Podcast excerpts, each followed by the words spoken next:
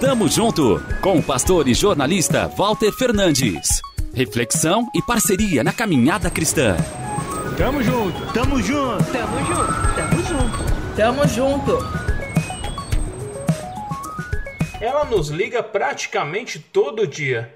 No alto de seus quase quatro anos de idade, pega o celular da mãe ou do pai para fazer a chamada de vídeo.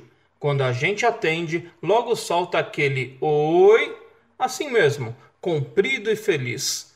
E passamos o tempo com várias brincadeiras.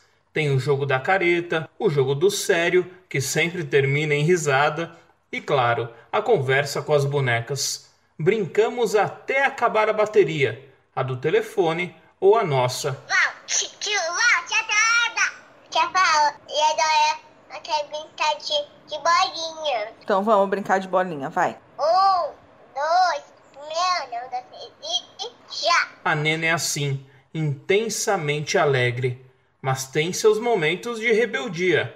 Às vezes fecha a cara ou teima com alguma coisa. E aí o Vitor e a Elo precisam agir. Chega a hora da disciplina de explicar o que fez de errado e ensinar sobre a necessidade do arrependimento. E fala sério, ninguém gosta dessa parte, né?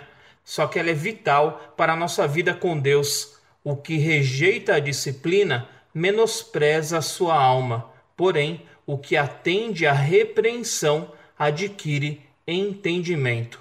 Provérbios 15, 32. Quando nossa sobrinha Nena se deixa disciplinar, é assim.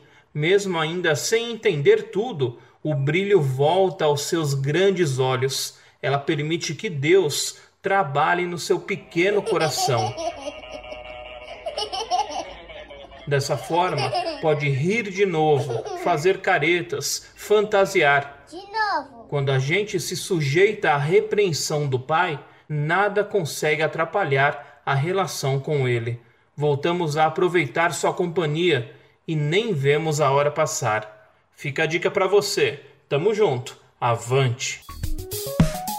Tamo junto com o pastor e jornalista Walter Fernandes. Reflexão e parceria na caminhada cristã.